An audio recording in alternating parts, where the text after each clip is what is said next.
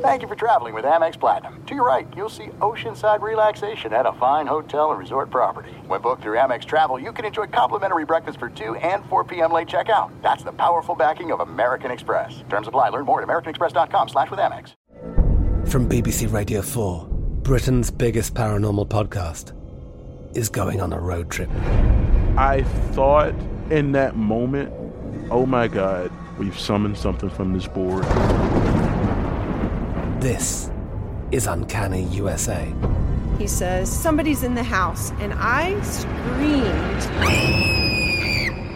Listen to Uncanny USA wherever you get your BBC podcasts, if you dare.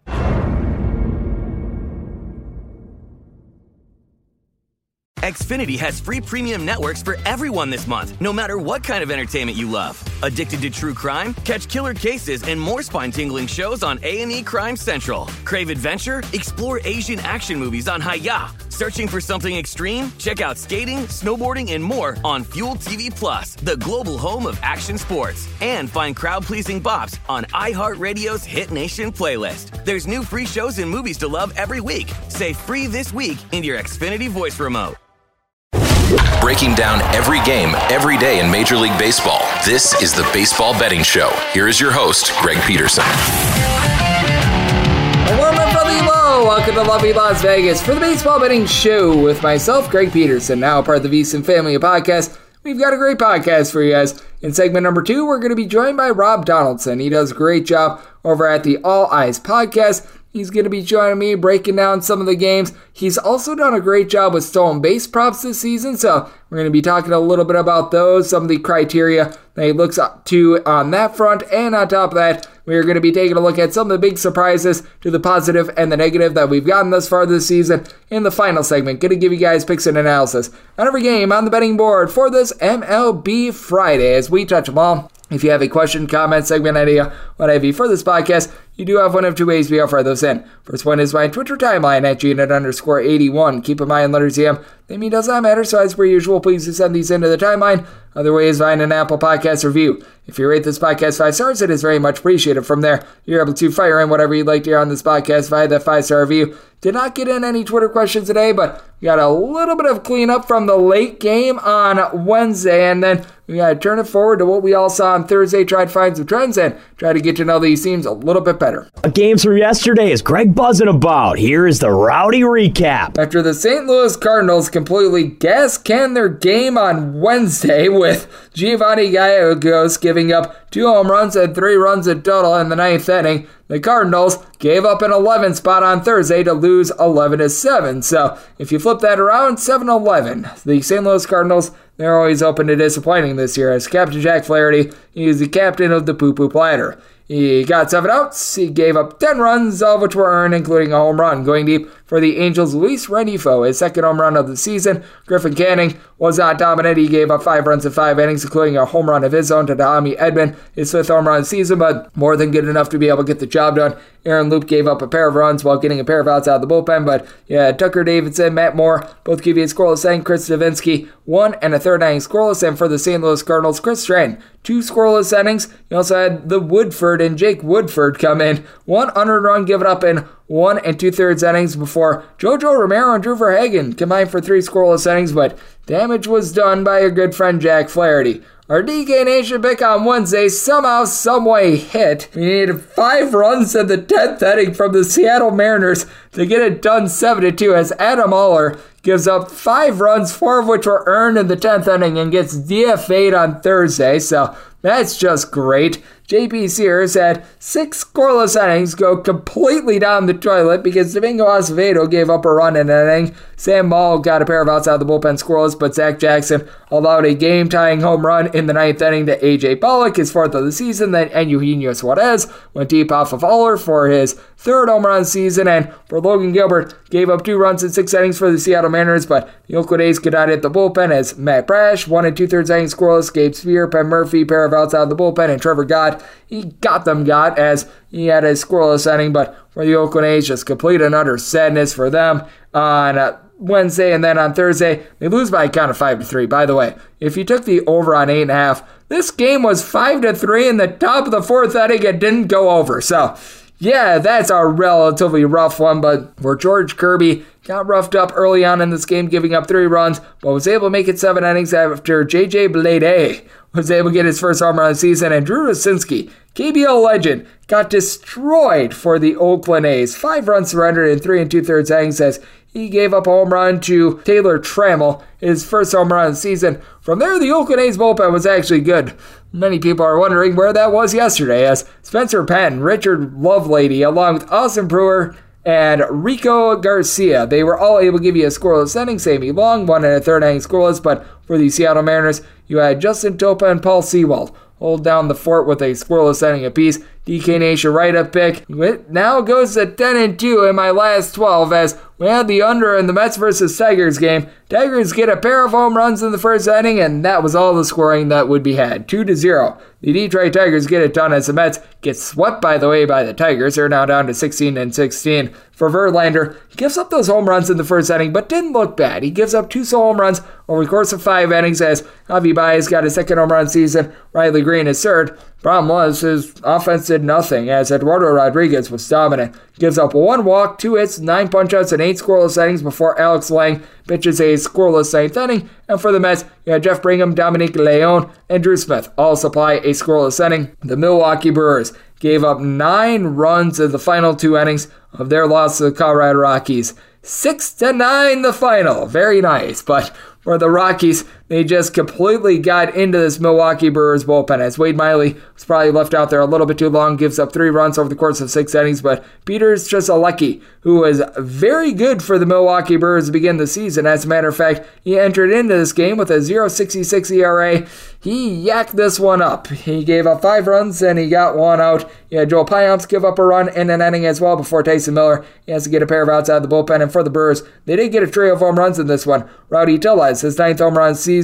Christian Yelich, is fourth. And then you had home run number one of the season for welcome back Tyrone Taylor. Those all come off of Connor Seabold, who gave up three solo runs over the course of five innings. Did have Pierce Johnson give up two runs in the ninth inning. Brad Hand, though, scoreless inning, and Nick Mears gives up one run in two innings. But that's a sweep for the Colorado Rockies at home over the Milwaukee Brewers that seem to be regressing. Patrick Corbin Day was not pleasant to many. If you back the Chicago Cubs, it does not get there. Four to three. Washington Nationals get it done as for the Nationals. Patrick Corbin gives up two runs over the course of seven innings, but he was probably just left out there a little bit too long because they had him start the eighth after he had given up one hit in seven innings. Hunter Harvey could not hold on to inherited runners. He does give up a run in an inning, but Kyle Finnegan scoreless ninth inning to be able to get the W. And it was Alex Call who was on call for the walk-off homer in the ninth inning. Third of the campaign that goes deep off of Brad Boxberger. Earlier in the game, Lane Thomas got his second home run of the season off of Jameson Taillon.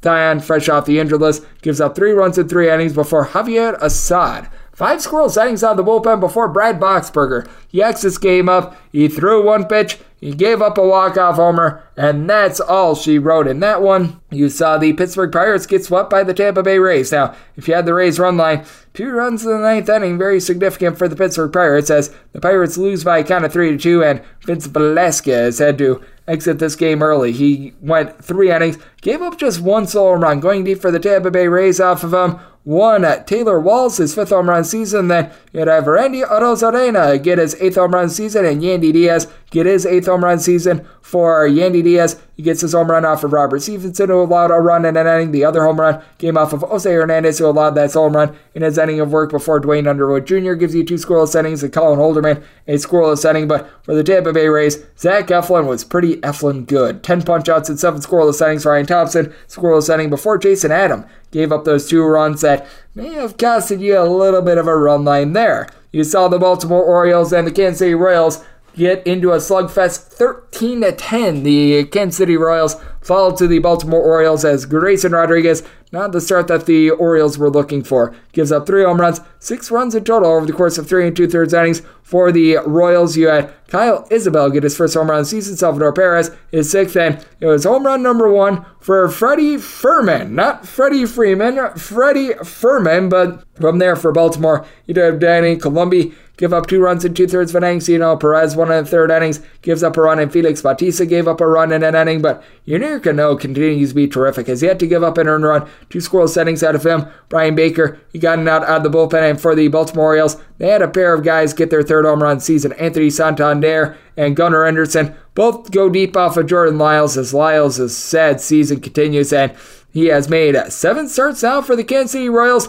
and they are 0 7 in those starts. So, not great there, as he gave up eight runs, six of which were earned in five innings. You did have Mr. Cox be able to deliver two scoreless innings, as Austin Cox did that. Josh Staumont, pair of outs out of the bullpen, but Amir Garrett, he gives up three runs in an inning, and Aroldis Chapman, he takes the L. He gives up two runs in a third of an inning, as you also had the Minnesota Twins give you a nice big old bad beat if you were on the under in this one. This game goes to the 12th inning with it tied up 2 to 2, and the Twins win by a count of 7 to 3 because his White Sox bullpen stinks. Lucas Giolito, actually a really good start, gives up a solo home run over the course of seven innings as he was taken deep by Carlos Correa, who's had a rough start to the season, fourth home run of the season, but Byron Buxton, he goes deep off of Reynaldo Lopez for his eighth home run of the season for Lopez. He gives up that solo home run over the course of his inning, but Kendall Graveman, Jimmy Lambert, Aaron Bummer, they all give you a scoreless inning, and then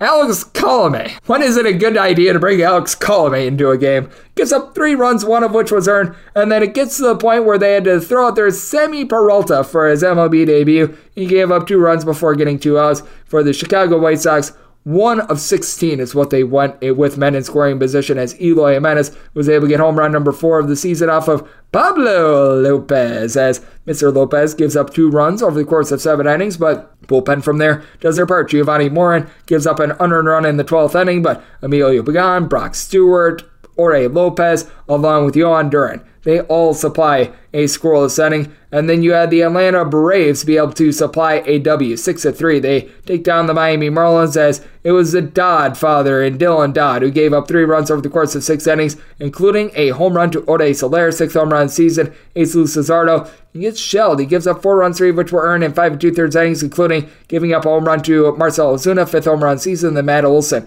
goes deep off of AJ Puk, ninth home run season as Puk. Well, he gave up two runs in two thirds of an inning, so he got the puck with a P out of there. Ha ha ha. That said, Dylan Floro scoreless inning, Huascar Brazoban one and a third inning scoreless, and Steven Okert and out of the bullpen. And for the Atlanta Braves, their bullpen was on point. AJ Minter, Michael Tonkin, along with Nick Anderson. They all give you a scoreless inning. And for the Boston Red Sox, they just continue to be an over machine. 11 of 5. They get the sweep over the Blue Jays in this series. And Mr. Feast or Famine Kevin Gausman, another bad start. For Gausman, he has made seven starts this year. He has four starts where he's won six plus innings that allowed zero runs. This is the other of those starts, which has not went so great, as he's got three other starts where he's allowed eight runs, seven of which were earned. He gave up three runs in eight innings against the Detroit Tigers in a start, and now in this one, just a complete turd where he gave up eight runs in three and a third innings, including a home run. Going deep for the Boston Red Sox was Masataka Yoshida, sixth home run season. Then Rafael Devers, he would get home run number 11 of the season off of Zach Pop, who got popped, giving up three runs in two thirds of an inning. You did have Tim Mayza give you five outs out of the bullpen scoreless. Erik Swanson, Anthony Bass, they both on the scoreless inning, and Yimi Garcia gotten out out of the bullpen. And for Toronto, Vlad Jr. had himself a day. He gets his seventh home run season off of Brayan Bello. As for Bello, he gives up four runs, were earned over the course of five innings. Ryan Brasier gives up a run and an inning out of the bullpen, but we got John Schreiber, couple with Brennan Bernardino, be able to supply a combined three scoreless innings. So that is all the cleanup that we've got for the games that happen on Wednesday and Thursday. And if you're taking a look at the landscape of baseball right now, we are seeing a relatively good split in terms of overs and unders 228 overs, 224 unders. I believe that in terms of pushes, we are up to 17 right now, might be 18, but we have certainly been seeing bookmakers do a great job with these totals. And favorites have been able to clean up thus far this season 280 and 188. You're going to find out last seven days. Things have been a little bit more in favor of the underdog, but among the favorites that we've seen cash, we have now seen a grand total of 69 not be able to cover that run line of one and a half runs.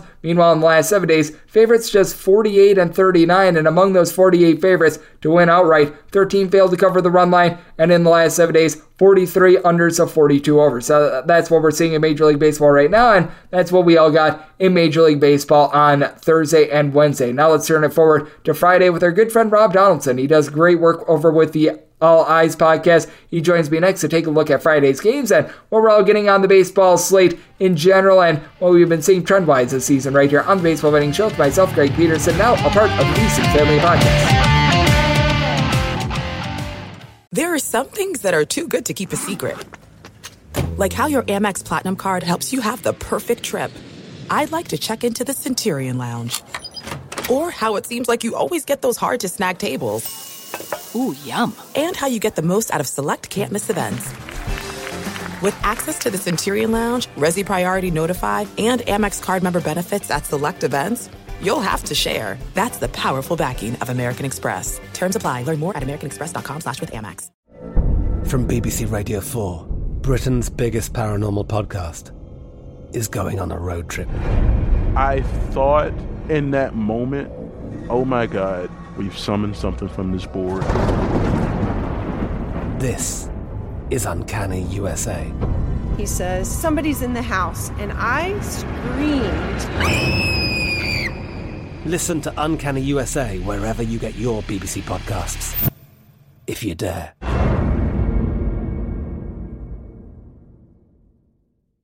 Xfinity has free premium networks for everyone this month, no matter what kind of entertainment you love. Addicted to true crime? Catch killer cases and more spine-tingling shows on A&E Crime Central. Crave adventure? Explore Asian action movies on Hi-YAH. Searching for something extreme? Check out skating, snowboarding, and more on Fuel TV Plus, the global home of action sports. And find crowd-pleasing bops on iHeartRadio's Hit Nation playlist. There's new free shows and movies to love every week. Say free this week in your Xfinity voice remote. There are some things that are too good to keep a secret, like how your Amex Platinum card helps you have the perfect trip.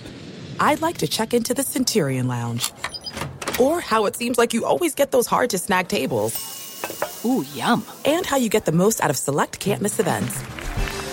With access to the Centurion Lounge, Resy Priority Notified, and Amex card member benefits at select events, you'll have to share. That's the powerful backing of American Express. Terms apply. Learn more at americanexpress.com slash with Amex. I'm Katya Adler, host of The Global Story. Over the last 25 years, I've covered conflicts in the Middle East, political and economic crises in Europe, drug cartels in Mexico. Now I'm covering the stories behind the news all over the world in conversation with those who break it. Join me Monday to Friday to find out what's happening, why, and what it all means. Follow the global story from the BBC wherever you listen to podcasts. Xfinity has free premium networks for everyone this month, no matter what kind of entertainment you love. Addicted to true crime? Catch killer cases and more spine-tingling shows on A&E Crime Central. Crave adventure? Explore Asian action movies on Hi-YAH. Searching for something extreme? Check out skating, snowboarding, and more on Fuel TV Plus, the global home of action sports. And find crowd-pleasing bops on iHeartRadio's Hit Nation playlist. There's new free shows and movies to love every week. Say free this week in your Xfinity voice remote. Are you ready to become a winning sports bettor? Schedule a call with SBIA to find out how their service can make you a long term winning player. They've developed an innovative algorithm that maximizes units return, and they are so confident in their system that they offer a money back guarantee. Sign up by October 31st and get their NBA package at no cost until they reach 10 net units. They treat sports betting like a business. So if you want to learn how to make your sports betting dreams a reality, visit them at SBIA1.com and check them out on social media at SBIA Sports. Breaking down every game, every day in Major League Baseball. This is the Baseball Betting Show. Here is your host, Greg Peterson.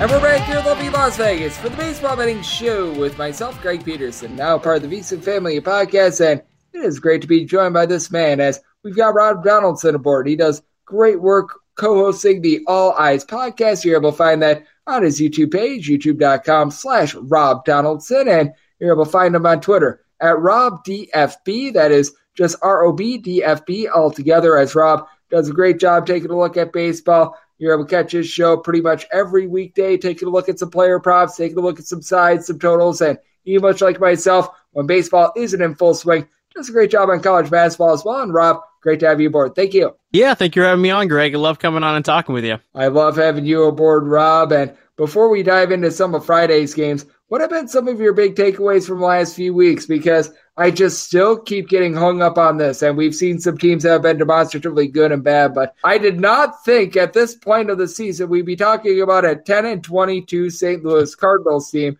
that has a worse record than the team that they're hosting in the Detroit Tigers. I'm not sure what's been standing out to you, and that might be the biggest thing that is standing out to you because, I mean, I wouldn't blame you there, but what has been some of the things that you've been taking note of that have been a little bit surprising about this early part of the season? Yeah, especially as a St. Louis Cardinals fan, it's just it feels like it's an all-time low over the past decade. I mean, obviously there were the Mike Matheny years where there were some pretty average to bad teams in there, but I don't think those Matheny teams ever got this low, especially when you're talking about even the Colorado Rockies being two games over the St. Louis Cardinals in the win column there as well. And you talked about it. Obviously, the Nationals are three games up on them. They're right there with the White Sox and, and they're behind the Tigers. It's a, it's a crazy time to see the Cardinals struggle like that. One of my biggest takeaways as far as just MLB as a whole is that we're seeing a lot of notable named power pitchers that rely on the like a heavy volume on fastballs or crazy stuff like a Sandy Alcantara Lance Lynn, Jack Flaherty, Michael Kopech, Alek Manoah, Max Scherzer. I mean, we're seeing a bunch of these guys who are just one notable names and power pitchers and usually have high strikeout rates and they're not allowing a lot of base runners. They're getting not only hit around, but they're getting shelled. And I, I think that, you know, the shift comes into play with that. I think a lot of different factors come into play, but it's been a definitely an interesting first month of the MLB season. Oh, and no doubt has been. We have been seeing a lot of these star pitchers having a little bit of a rough go of it to start the season. And this guy's had a little bit of a rough go of it to start the season in Corbin Burnes. Now, something that I've noticed because I am a Milwaukee Brewers fan, truth be told, is that Corbin Burnes has actually pitched better on the road than he has at home in the last few seasons. And the good news for the Brewers is that they get to go up against Manaea, which even if you take out the start that he had in Mexico City, which I do think that moving forward with both the Giants and the San Diego Padres, you'd want to be just taking out of the fold whatever happened in Mexico City for those two games because that throws things way off. But even without that, he's still at north of a 660 ERA. And the Brewers, they're right now about minus 140 to minus 150 favorites, depending upon where you look. But how do you view this game for Friday between the Brewers and the Giants? Because I think this is a good get right spot for Burnes. And until I see any reason to back Sean Manaea, I do not want to. Yeah, and usually what's been happening this season with Sean Manaea is it leads to a bullpen game, whether that's him just getting shelled and they have to evacuate early, or they actually just come into the, the game with the mindset of, you know, let's use him as an opener almost, or let's throw out a guy ahead of him and have him cover maybe two, three, four innings. You know, Gabe Kapler loves doing that sort of thing where he's playing with the analytics, playing with different, you know, systems and ways of just kind of setting up a ball game that is. But yeah, I'm right there with you. I do think this is definitely a get right game for the Brewers after that disastrous Colorado Rockies series, especially after coming off this most recent loss where they had it in the bag up 4-0 and it just unraveled in the eighth inning. I do think that's sort of where you kind of have to look at it almost like a fluke, but you know, they have to close out games, obviously. So I think a first five there on a run line for the Brewers is definitely a good call. That's kind of where I would be leaning towards that game. And by the way, that's one of just a few bad beats that we've seen for under betters the last few days. Anyone that had the under in that White Sox versus Twins game, oh my goodness, that's bad. I fortunately was able to get home on an over in that Seattle Mariners versus Oakland A's game from Wednesday, where there was a five spot in the 10th inning put up by the Seattle Mariners. But I do think that that is something that needs to be taken into account because a lot of these bullpen blowups that we've seen since the Milwaukee Brewers, they have been happening with teams that they just absolutely stink in the bullpen, like the White Sox, like the Oakland A's. Is that something that you've had to account for a little bit more with regards to your handicap? Because that's something that has really been making a big impact on my totals. Oh, absolutely. You know, we talked about it last week with the Oakland A's and how, you know, they might have a good starter go for four innings before unraveling. And even if it's a two one ball game or a three one ball game or four one ball game heading into the seventh, you know, you don't feel like they are going to hold that lead. And it's kind of funny. We talked last time we talked about that. It was actually during Mason Miller's start against Seattle and he threw seven innings of no hit baseball, and they were up two to zero. And what happened? You know, immediately he gets pulled. They gave up two bombs, and Seattle all of a sudden has a lead and ends up winning the game. And uh, yeah, you definitely have to factor that in, and that's why I think a lot of these first five plays where you can kind of keep an idea of you know the flow of a game in mind, and you don't have to rely on whoever just comes out of the pen is a really good angle to take a lot of times. Yep, it certainly is. I completely agree with you there. As joining me on the podcast, we uh, do have Rob Donaldson. He does great work with the All Eyes podcast. And one of those bad bullpens I alluded to is the Chicago White Sox in a rather pick 'em game against the Cincinnati Reds. It's going to be Lance Lynn on the bump for the White Sox, Hunter Greene going for the Cincinnati Reds. I don't understand why this game is a pick 'em. I do think that the Reds leave a little bit of something to be desired with their offense, but this White Sox team is 0 6 in Lance Lynn starts, with five of those losses coming by three plus runs. They're all sorts of banged up with their lineup. They're just a rudderless bunch and had to completely dive into their bullpen in the game yesterday. Now they have to turn around, play against Cincinnati with Lance Lynn, who's been terrible, and Hunter Greene has actually been really good this year. I'm not sure if you've got a different take than I do, but I think that this is great value on the Reds, right around about a minus 110 we align on this game, Greg, 100%. You know, you look at Lance Lynn's last start against Tampa Bay. I actually thought he did really well in terms of he was twirling a no hitter through six innings before it just completely unraveled on the White Sox in that seventh inning. When you're giving up a hard hit rate of over 40% pretty much every single outing, and you're playing in Great American Ballpark and it's a nice day outside, you're going to get tagged more than likely not, you're probably going to give up four plus runs, and that would even be a good day for Lance Lynn at this point. So, yeah, this could definitely be one of those games where we look up at the scoreboard after three innings and it's five to one Reds, or they have five runs on the board. Hunter Greene, I think, has been stellar. So, the fact that, yeah, like you said, the fact that this is a pick 'em, I think we're getting an amazing line with the Reds, and I would even take reverse run lines up to minus two and a half personally. Yeah, I do not blame you there. And Hunter Greene has really been a nice find this far this season as what was hurting him last year was giving up the deep ball. Just one home run allowed 29 plus innings this far this season. So I've been highly impressed there. Now, when it comes to the pitching matchup of the day, I think that it has to go to this game. You got Cristian Javier going for the Houston Astros against Luis Castillo of the Seattle Mariners, and the Mariners are between minus 142, minus 145 favorites. What do you make out of this one? Because with Luis Castillo, I do think that he's a better pitcher in this spot, but when it comes to Seattle, they were able to get right against the Oakland A's, but that's not really saying a whole heck of a lot. And I do think that with the Mariners, just lack of offense in general, they entered into that series against the Oakland A's dead last in terms of batting average. That gives me pause in laying north of minus 140 with them in the spot. Yeah, I absolutely agree. And Cristian Javier is not a bad pitcher whatsoever. I think an under is a good play here just because of the stadium. And like you said, like you alluded to, the Mariners offense in general just has been uninspiring. And yeah, they did beat the A's, but they struggled in, in quite a few of those games as well. It's just one of those things where I don't think you can bet on the Mariners right now. I don't think you can bet on the Cardinals right now. There's a handful of teams really just going through it. And I do think that the Astros, you know, getting plus money on a spot like this is definitely the side to take. I agree with you. As we do have Rob Donaldson, who does great work over at the All Eyes podcast, joining me right here on the Baseball Betting Show. And uh, but if we talk about a team that has been mentioned a few times, the Oakland A's, and I think at this point, as long as we're getting anything south of minus two dollars on darn near any Major League Baseball team, it's probably worth just fading the Oakland A's. Perhaps a Mason Miller start might be worth taking a look at because I actually really like the way that he pitched a few days ago. To your point, but it's Kyle Muller going up against Brad Keller, and the Royals currently have eight wins this year. They're a hot mess, but I take a look at minus 150 with the Royals, and as unbelievable as it is, I think that there's good value here. I personally am looking more at the run line because I don't want to lay that juice, but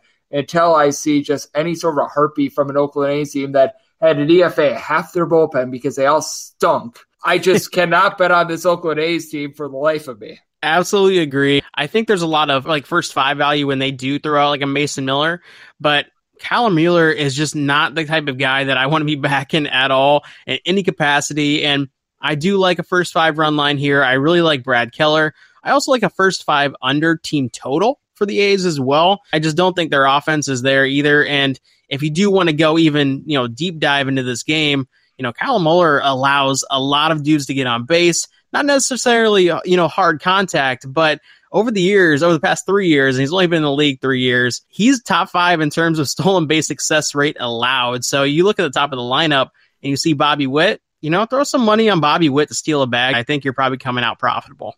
And how have you been gauging the stolen base props this year? Because I know that you've had quite a bit of success with it. Is it a case where you target a few specific teams and just a few players from those teams? Is it just going against a certain pitcher? Because I know that one guy, obviously, he's not going to be pitching on Friday, but in Noah Thor Syndergaard, he gives up like 100 million billion stolen bases. so how have you been gauging these overall to be able to find success in the stolen base prop market? if you look over the past few years, it's always the same guys throughout the entire season, game to game, that are giving up the most stolen bases. Because as we know, you know, it's not up to the catcher a lot of times to actually throw the guys out. Obviously, that does help. And, and Shea Langeliers is actually a good defensive catcher in that regard.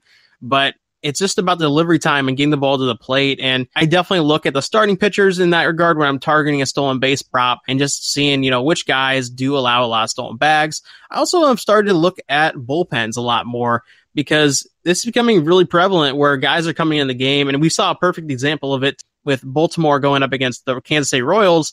You know, once Aroldis Chapman came in the game, it was a free for all in the base pass for the Orioles. I mean, they were running on every single pitch. They were stealing third multiple times. Aroldis just absolutely unraveled. And I do think that once you see that happen in front of you, like the Royals did, I think that's going to encourage them to try to be a little bit more aggressive. So I factor in a lot of different things. A lot of it, you know, you just have to, you know, dial in and just say, all right, you know, there's a lot of nice value out there. I'm just going to dial in this one particular pick. And I do like Bobby Witt a lot. Yeah, with Bobby Witt, I do think that he's got a chance to be able to seal some bags and it's been tough for the Royals to move the line this year, but fortunately, they are going up against the Oakland A's, who as a collective have north of a 7 ERA. So that should be able to help them out quite a bit. And Rob, is there anything else on the card that you are going to be taking a look at for Friday? Whether it is going to be a player or two that you like, or maybe there's a team, a pitcher that you're feeling a little bit unsure about, and you just want to be able to watch them a little bit more before you fire in on them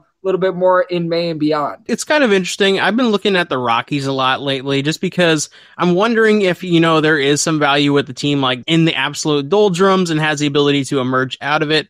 And that's kind of one of the teams I've been settling on. I don't think they have a horrible rotation. I do think obviously getting Senzatela back is going to actually help them. You know, last year he was a guy who was a little bit of a darling towards the under in the second half of the season when they finally started to extend him out past, you know, two or three innings. When we look at the game tomorrow against the Mets, Kodai Senga on the other side, I do think he's due for probably a good outing here, especially with the Rockies and how they hit on the road typically. I kind of like both taking both team totals to go under in this one, maybe even a full game under as well, or for first five under as well. I do think that there is actually some value with taking a run line with the Rockies as well because of that aspect too.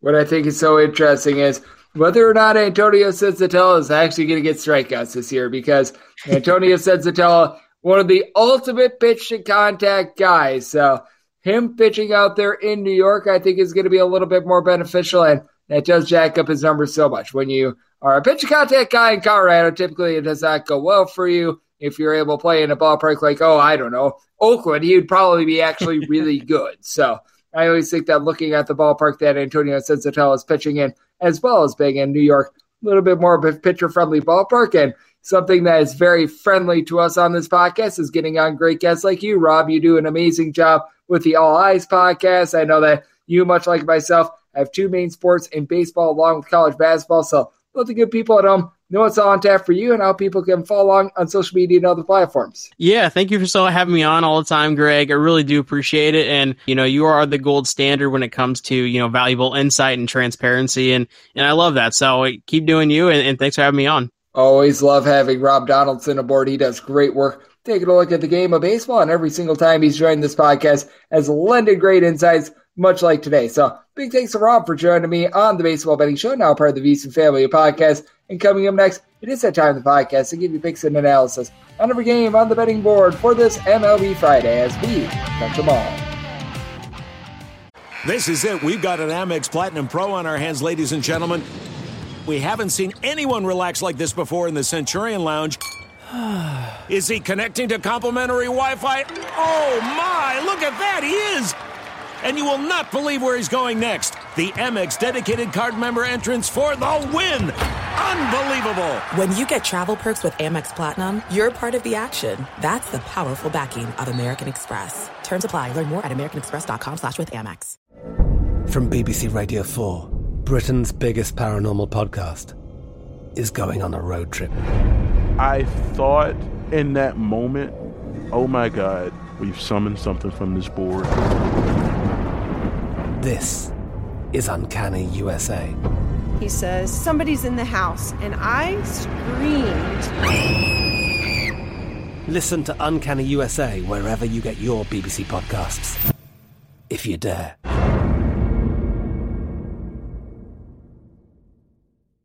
Xfinity has free premium networks for everyone this month, no matter what kind of entertainment you love. Addicted to true crime? Catch killer cases and more spine-tingling shows on A&E Crime Central. Crave adventure? Explore Asian action movies on Hi-YAH. Searching for something extreme? Check out skating, snowboarding, and more on Fuel TV Plus, the global home of action sports. And find crowd-pleasing bops on iHeartRadio's Hit Nation playlist. There's new free shows and movies to love every week. Say free this week in your Xfinity voice remote. This is it. We've got an Amex Platinum Pro on our hands, ladies and gentlemen. We haven't seen anyone relax like this before in the Centurion Lounge. is he connecting to complimentary Wi Fi? Oh my, look at that, he is! And you will not believe where he's going next. The Amex dedicated card member entrance for the win! Unbelievable! When you get travel perks with Amex Platinum, you're part of the action. That's the powerful backing of American Express. Terms apply. Learn more at americanexpress.com slash with Amex. From BBC Radio 4, Britain's biggest paranormal podcast is going on a road trip. I thought in that moment, oh my God, we've summoned something from this board. This is Uncanny USA. He says, Somebody's in the house, and I screamed. Listen to Uncanny USA wherever you get your BBC podcasts, if you dare.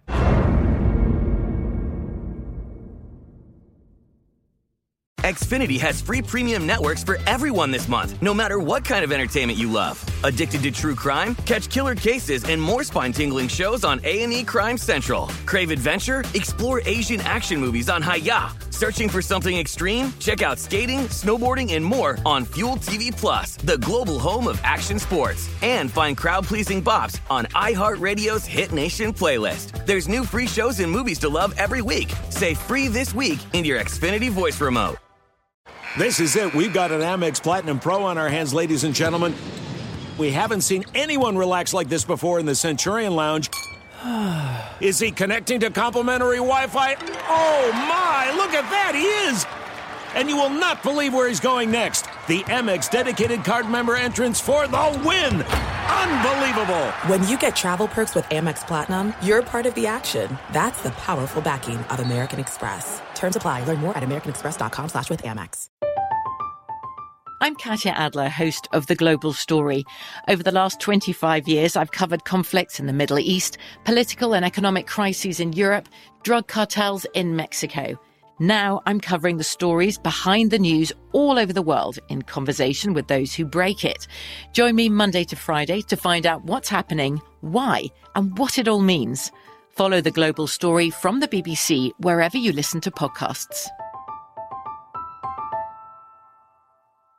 Xfinity has free premium networks for everyone this month, no matter what kind of entertainment you love. Addicted to true crime? Catch killer cases and more spine-tingling shows on A&E Crime Central. Crave adventure? Explore Asian action movies on Hi-YAH. Searching for something extreme? Check out skating, snowboarding, and more on Fuel TV Plus, the global home of action sports. And find crowd-pleasing bops on iHeartRadio's Hit Nation playlist. There's new free shows and movies to love every week. Say free this week in your Xfinity voice remote.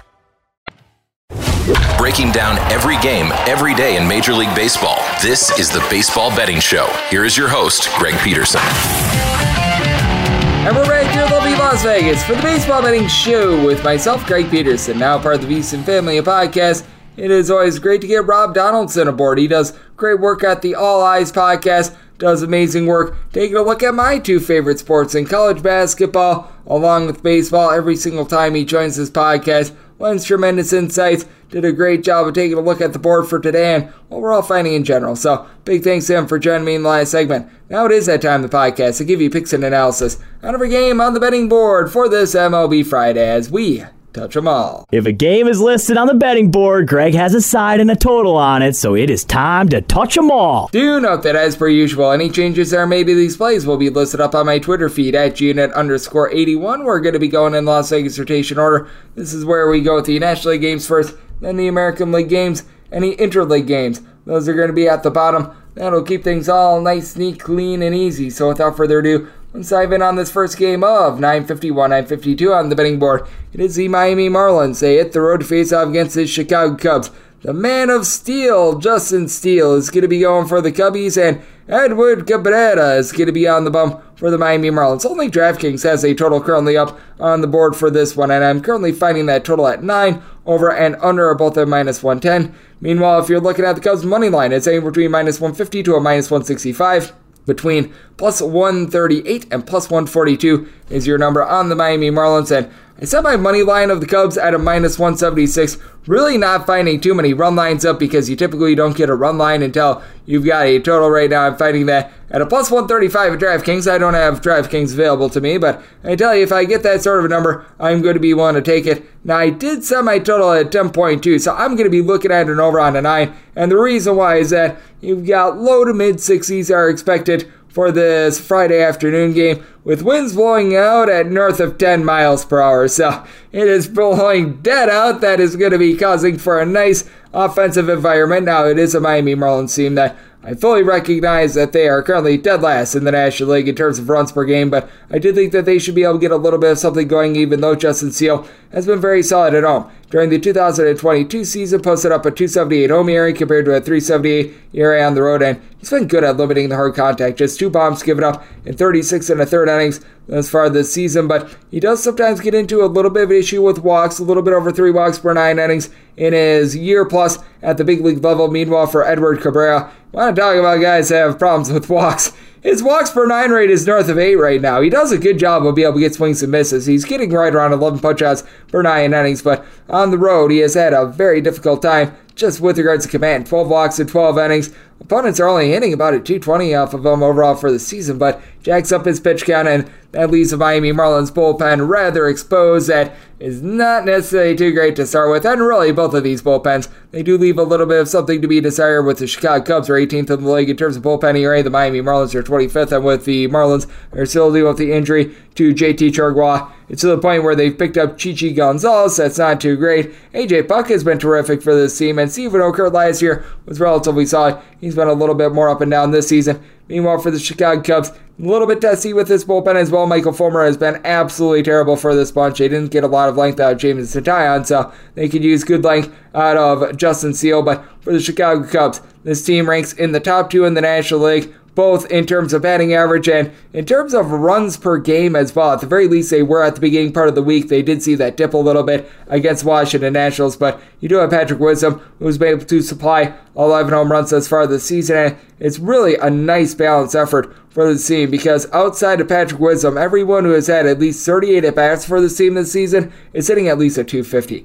Nico Hoerner is really the only guy that's hitting above a 300, but got good balance all the way around. Dansby Swanson, Nelson Velazquez, Seiya Suzuki, all these guys hitting between about a 275 to a 285. Cody Bellinger sitting at 300 with seven home runs. Meanwhile, for the Miami Marlins, Jorge Soler is doing a good job of being able to put a lot of oomph behind the ball, but it's only resulted in about a 220 average. Luis Arraez has been amazing at being able to get on base. He is currently hitting north of a 400 still, but you don't have a lot of firepower when it comes to the deep ball. Only about 27 home runs in 32 games thus far this season. You do have guys that are able to move the line. Jesus Sanchez, Garrett Hampson, Bryan De La Cruz, Jon Berti, all in between about a 250 to a 261, and then Yuli Gurriel spinning just below 300, but Jean Segura, Avisail Garcia, these guys have not necessarily panned out. So I do think that there's going to be runs that are going to be very plentiful. I do think that both of these starters are going to be jacking up their pitch count a little bit more. So If we get the nine like I'm seeing right now, I'm willing to go over. Heck, up to a 10, I'm willing to go over. But with the Cubs, them at a minus 176 on the money line. If we get this sort of a money line, probably going to be looking at a run line of the Cubs, lay a run and a half, get a plus price to go along with this total over. 953, 954 on the betting board. Colorado Rockies are hitting the road face off against the New York Mets. Kodai Senga is going to be going for the Metropolitans, and Antonio Senzatela makes his season debut for Colorado. Colorado is anywhere between plus 195 and plus 210 underdogs. Between minus 230 and minus 235 is your number. Uh, the Rockies, I'll just give you the run line right now. Find that minus 115 on the New York Mets. And your total on this game, it is 8.5. The over is anywhere between minus 110 to a minus 120. The under is anywhere between even a minus 110 been a rough go of it for the Mets, but I set the minus 244 on the money line and minus 128 on the run line. And the biggest reason why is that this Colorado Rockies team is absolutely terrible on the road, averaging three runs per game on the road since the start of the 2022 season. By far the worst mark in the big leagues. And you bring back Antonio Senzatela. He made two tune up starts in preparation for this. Granted, it was in the PCL, but in his two tune up starts, went six and a third innings, gave up 13 hits 10 runs, 7 of which were earned after having a 507 ERA last season, with giving up 13 hits per 9 innings. Never has been a swing and miss guy with 6 punch outs per 9 innings while giving up 2.8 walks per 9 innings for his career. Antonio Senzatela is not good at all, and he's backed up by a bullpen that does rank at the bottom 10 in the big leagues in terms of bullpen ERA. Now, for the New York Mets, this actually has been a relatively respectable bullpen. Even going into yesterday, this bullpen was in the upper half of the big leagues in terms of bullpen ERA. They actually did a solid job with their bullpen yesterday. They're now number 9 in the big leagues in terms of bullpen ERA, and I do think that Kodai Senga is going to be able to land a relatively okay start against a Colorado Rockies team that they just always have those big, giant, demonstrative home and road splits. Last year, top team in the big leagues in terms of runs per game at home, dead last in terms of runs per game on the road. And for Colorado this year, hitting a 220 as a collective on the road with 11 home runs in 16 games. And I believe since the season opening game against San Diego, they have just eight of those home runs. So that's a little bit of an issue. Now you've got a Mets team that they just got shut out by the Detroit Tigers. That's rather deplorable, but Pete Alonso has done a good job of being to put bat to ball. He's been able to supply 11 home runs thus far this season. And for the Metropolitans, you do have guys that are moving the line. Brett Baty along with Brandon Nimmo hitting above a 300 for this bunch. You've been able to have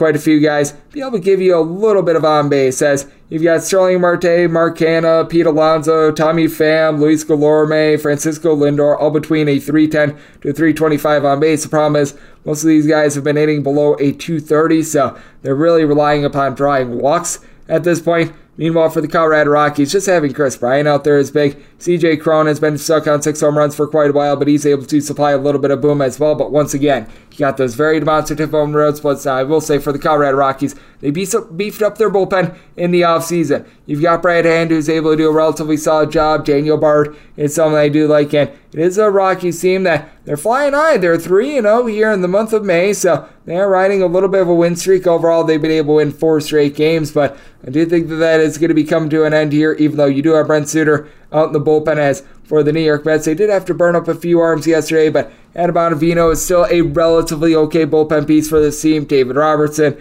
has been able to shut the door all season long. Drew Smith has been able to give you some good innings as well. And I do think that Kodai Senga is going to be able to have a relatively solid start in this one. Overall, is a 4.15 ERA. That sweeper pitch is very nice of his has been giving up a little bit too much contact. Five home runs given up in 26 innings, but this is a relatively pitcher friendly ballpark. Big thing is cutting down on the 18 walks in 26 innings that he's had thus far this season. I do think that going up against the Colorado Rockies, exactly what he needs. Did set my total at an 8.6. I think that Antonio Senzatela gets a little blaze and that the Mets bats are able to come alive. So looking at the over, and I'm going to be willing to take the run line of the Mets, was willing to lay up to a minus 125 on that Mets run line. 955, 956 on the betting board. It is the Arizona Diamondbacks playing us the Washington Nationals. Josiah Gray is going for the Nats, and have Merrill Kelly on the bump for Arizona and the Diamondbacks between minus 175 to minus 180 favorite between plus 150 and plus 162 your number on Washington. 8.5 to 9 is your total on the 8.5 over is minus 120. The under is even on the 9. The under is minus 120 and the over is even. I set the Nationals at a plus 173 in terms of the money line. If you're taking a look at the run line of the Arizona Diamondbacks, currently find that and between a plus 105 to a plus 110. So this is a little bit more of a wait and see mode for me as I set the Diamondbacks minus 173 on the money line. I'm right now seeing as low as a minus 170 pop up onto the board here. I would like to be able to get more of a plus 175 on the Washington Nationals. I sort of doubt that I'm going to be able to get it, so I'm going to try to see if I'm able to get a plus 115 or so in terms of the Arizona Diamondbacks run line. So this is a little bit more wait and see. If I had to bet it right now, I'd be taking a look at the Diamondbacks money line, but reluctant to lay a minus 170 at this point. With Merrill Kelly, though, he has been able to do an absolutely masterful job at home as he's got a 306 ERA overall this season, and this season his home ERA has been far worse than it has been on the road. He's currently got a road ERA of a buck 15 and it's a ERA of more around a 486 at home. But if you take a look at the career numbers for Merrill Kelly, you'll realize that this is someone that he always pitches significantly better when he is at home rather than on the road. 442 road ERA, 343 home ERA. Big reason why is that he's just able to cut down on the walks at home by right around, I would say, about a half a walk per nine innings, perhaps even a little bit more when he is at home. Meanwhile, you've got someone in Josiah Gray who's been absolutely terrific for the Washington Nationals, which is why I do need a little bit more of a plus price on the Diamondbacks run line to take a shot because Josiah Gray has now given up a grand total of five runs over the course of his last five starts. He's only gotten the team to victory twice in his six starts thus far this season, though, because he's had uh, three out of his last five starts where the team has scored zero runs for him. That has been absolutely brutal. For Josiah Gray, strikeout stuff, it is there from right around 8.5 punchouts per nine innings. The walks per nine is still a little bit north of three, but has been able to cut down on the hard contact after he was given up darn near two home runs per nine innings last season, and hard contact is right now what's eluding the Washington Nationals. 16 home runs thus far this season as dead last in the National League. Now, you do have guys that are able to get on base and move the line, as you got Lane Thomas, Michael Chavis, Dominic Smith, all in between about 259 to a 269. Joey Meneses, and a 275. Victor Robles, nearly a 400 on base. So these guys have been solid with that regard. And for the Arizona Diamondbacks, they hit significantly better at home than they do on the road. Road batting average for the Arizona Diamondbacks as far this season has been 250, which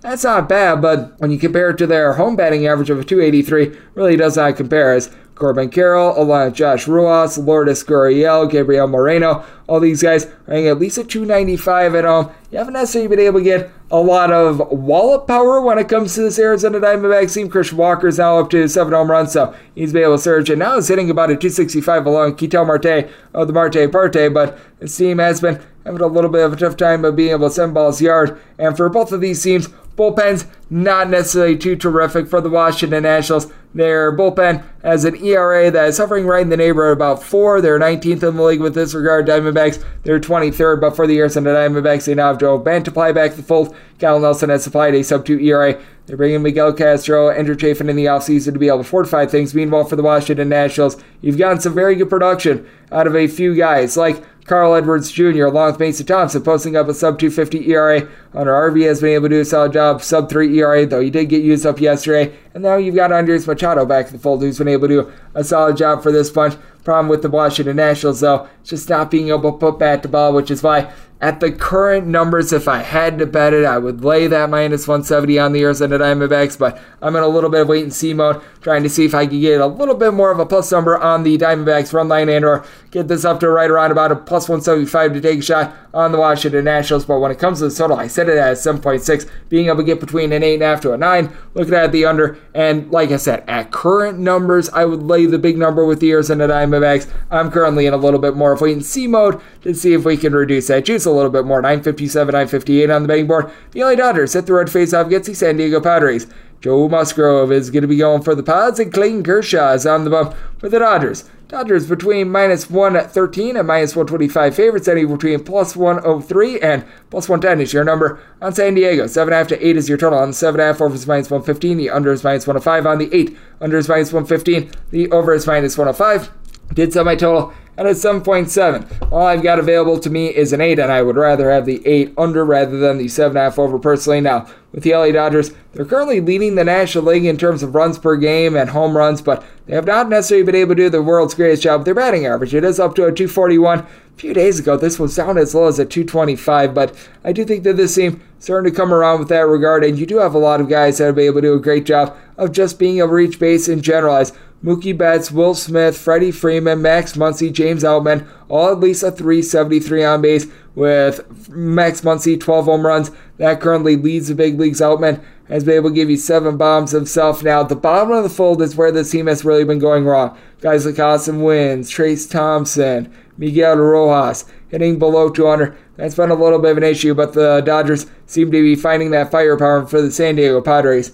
In games not played in Mexico City, they're currently in the bottom five of the big leagues in terms of both batting average and runs per game. Not so great with that regard, as Manny Machado is currently hitting at 235 along Trent Grisham. He still have not been able to get anything out of Juan Soto. I recognize that the on base is good, but sitting at 227 with five home runs as far this season, that's just not going to cut it. Austin Nola, Rougned Odor, Ha-Seong Kim, hitting below a 225. Once again, not going to cut it, especially with this Padres bullpen not doing a very good job themselves when it comes to San Diego in terms of their bullpen ERA. Currently 20th in the big leagues, and I recognize that they don't necessarily have the Mona Lisa Vitos of bullpen ERA on the flip side with the LA Dodgers, currently clocking in right in the neighborhood of about 22nd themselves, but it's not been great outside of Josh Hader. You've got Steven Wilson, had a sub 3 ERA last season. Brent Honeywell has been relatively okay, but that's been a little bit of an issue for the LA Dodgers. These guys that were so good for the team last year, like in Alex Vesia,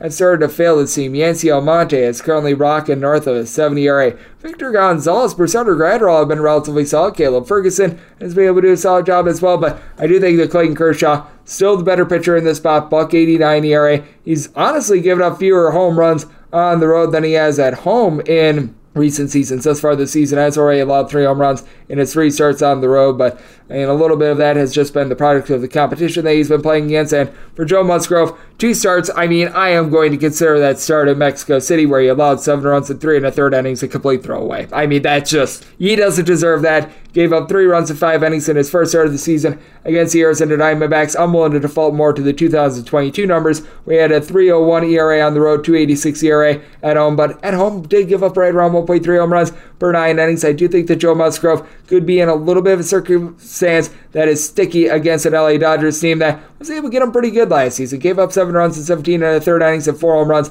against him. So I do think that the Dodgers are going to be able to get to him here. Set the Dodgers at a minus 131 on the money line. Going to be willing to ride with them. Don't want the run line, even though the Dodgers have been a very good run line team. As I do think that this is going to be a bit of lower scoring game. As I'm also taking a look at the eight under 959, 960 on the betting board. The San Francisco Giants playoffs to the Milwaukee Brewers as Corbin Burnes is going to be going for the Brewers and Sean Manaea on the bump for the Giants. Giants anywhere between plus 125 and plus 133 underdogs between minus 140 to minus 146 your number on the Brew Crew. Total on this game is 8. Unders minus 115. The over is minus 105. I did set my total at 98.2, so going to be looking at the over. Very interestingly, Corbin Burnes, since the beginning of the 2021 season, has an ERA that's right around a half a point better when he's on the road than he does at home. And thus far this season, 295 road ERA compared to a 528 ERA at home, giving up just one home run in 18 and a third innings when he has been on the road this far this season. Certainly think we're going to see a little bit of regression there, but also goes up against someone in Manaea that has been absolutely awful this year. Now, one of those starts once again came in Mexico City, so a little bit of a throwaway, but even prior to the start at Mexico City, he had a 661 ERA, has been giving up the deep ball, as outside of Mexico City, he's given up five home runs in 16 and a third innings. He just is not the guy that he used to be, and for the San Francisco Giants, they back up their man in Sean Manaea with a bullpen that is just absolutely deplorable. 626 ERA, that is currently 28th in the big leagues, and for the Milwaukee Brewers, the bullpen pooped the bed yesterday. No fans or buts about it, but this is still Brewers bullpen that ranks 11th in the big leagues in terms of bullpen ERA. You've been able to get some good innings out of so many of these guys. Peter Strzelecki has been able to do a good job of holding down the fort now up to a 420 ERA, but you've got someone like a Jake Cousins when he's been out there, Gus Varland, along Joel Payamps, giving you a sub 3-2 ERA, being able to get the ball to Devin Williams, who has yet to give up a run all season long now. It is a Brewers lineup that has been very hit or miss by Rowdy Tellez. He has been a hit in nine home runs, right around 333 on base, and with the Milwaukee Brewers, just have a lot of guys in general between, we're going to call it a 316 to a 333 on base. Tellez, Brian Anderson, Christian Yelich, William Thomas, Owen Miller on that fold, though, for Yelich. Hitting at 243 with four home runs. You once again just expect more out of him. Brice Turang, Joey Wiemer, both of these guys are now hitting below a 245. We've seen some big time regression there, but for the San Francisco Giants, it's an all or nothing team that just doesn't crank out the deep ball when they're at home the same way that they do on the road. The San Francisco Giants right now pretty much lead the National League in terms of home runs on the road with a little bit over two per game. At home, that shrinks as they've got just 16 home runs in 14 games, which it makes sense. This is a very pitcher friendly ballpark that they play in for the San Francisco Giants. They very much rely upon platoon splits as well. When it's all said and done, I don't think you're going to have a single guy that hits north of 30 home runs, but as of right now, it's a Giants bunch that has nine different guys that are giving you at least four home runs. Not too many of these guys are doing an amazing job of moving the line, but Lamonte Wade Jr., Wilmer Flores, a combined 11 home runs. Both of these guys in between about a 250 to 260. JD Davis has been able to 280. Then you do have Thairo Estrada, 400 on base, four home runs. He's been able to do a nice job as well. But I do think that this is a spot where Sean is going to be getting lit ablaze. And for Corbin Burnes, hasn't necessarily looked like himself this season. The bullpen starting to show some uh, cracks in the armor. So I did sell my total at an 8.2, looking at the 8 over. And with the Brewers, set them at a minus 168 on the money line. If you are taking a look at the Brew run line, you're right now going to be able to get a plus price of anywhere between about a plus 115 to a plus 120. Personally, I'm going to stick with the money line just because this is a Brewers team that has been a little bit less than trustworthy recently. So we're going to have that Brew Crew money line, and I'm going to be taking a look at this total over 961, 962 on the betting board. The Tampa Bay Rays play the New York Yankees. Jhony Brito is going to be going for the Yankees, and Yonny Chirinos is on the bump for the Rays. And the Rays are minus 180 favorites, plus 155 your number on the Yankees. 8.5 is the total. Over and under are both at minus 110. Currently only seeing this at DraftKings. I set my total at a 7.3. If they're going to give us an 8.5, I'm going to take a look at the under. The Yankees pitching has actually been really good this year. The Yankees hitting is just a disaster. You've got Aaron Judge is currently on the field. Anthony Rizzo has done a solid job. He's at about a 289, five home runs, but you just take a look up and down the boulevard at this New York Yankees team, and with all the ailments that they've got with Giancarlo Stanton along with Aaron Judge out of the fold, you just of have guys that are able to get on base. Outside of Anthony Rizzo, I mentioned before, among guys that have given you at least 50 at bats thus far this year, you've got DJ LeMahieu, who's made at 260, and that is the only guy that is hitting above a 246. I mean, absolute sadness. You've got guys like Isiah Kiner-Falefa, Oswaldo Peraza, Oswaldo Cabrera, Franchy Cordero, Kyle Higashioka, all hitting below the Mendoza line of 200. But for the New York Yankees, this bullpen has been as about as rock solid as gets. Number three in terms of bullpen ERA with the Tampa Bay Rays. They have been number one in the league in terms of bullpen ERA. So both of these seems very trustworthy with that regard. But for the New York Yankees, really, other than Clay Holmes, who has been terrible, all these guys have been rock solid. Wandy Peralta, Jimmy Cordero, Ron Marinaccio, Michael King, all these guys giving you a sub 3 ERA. And then for the Tampa Bay Rays, all these guys have been able to do a great job for them as well. Now, Pete Fairbanks, He's dealing with a little bit of an injury, so that's a tad bit of an issue. And I will say this about Yonny Chirinos.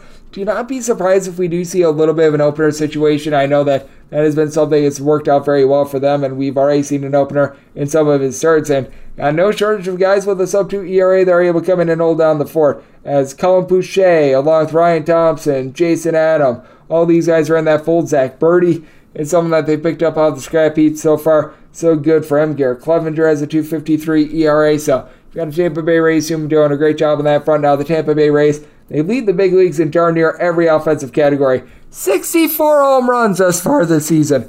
64! It's absolutely ridiculous as you've got Josh Lowe, Yandy Diaz, Harold Ramirez all hitting at least a 325 along with Randy Arozarena, Wander Franco. He's hitting closer to about a 300. Isaac Paredes has been able to pick it up, so I do think that they're going to be able to do a solid job against Jhony Brito. But for Brito, you go back to him at the minor league level. He was only giving up right around two walks per nine innings. I think that he's starting to find himself in the big leagues as in games that he has not went up against the Minnesota Twins. He has given up a grand total of four runs over the course of 20 innings. So he's been able to do a solid job aside from when he does play against the Minnesota Twins. Not too much of a strikeout guy, but I do think that this total is way too high. Yankees pitching has been good. Yankees offense has been terrible. Set my total at 7.3. Going to be taking a look at the total under. With regards to the money line, I did set the Rays minus 171 there. If you are taking a look at the run line, you're going to be finding that Rays run line in the pocket of about a plus 110. If I'm able to get closer to a plus 120, I'd be willing to consider that. I am very much in wait and see mode on the money line. Only DraftKings has the number up there. They've got a little bit of higher juice, so it's a little bit of wait and see mode in terms of money line. But at a minus 170 or less, one delay with Rays plus 172 or higher, looking at the Yankees and plus 120 or better, looking at the Rays run line, but in terms of the 8.5, looking at the under 963, 964 on the betting board. The Cleveland Guardians playoffs to the Minnesota Twins. Bailey Ober goes for the Twins, and Peyton Battenfield is on the bump for Cleveland. Cleveland is an underdog between even money and plus 113, and between minus 120 to uh, minus 123 is your number. On Minnesota, 8.5 is the total. Unders minus 115 to minus 120. The overs between even and minus 105. I made the Twins minus 124 on the money line, so it's pretty much at the max threshold that I'm willing to lay, but I'm going to be willing to lay it with Bailey Ober. Always has been very good with his command. Career walks for nine rate that hovers right around two. He's walked five guys in his first 11 and a third innings thus far this season, but very small sample size. I'm willing to forgive that. And overall, has been pretty solid in his two starts. Has won five and two thirds innings in both of those,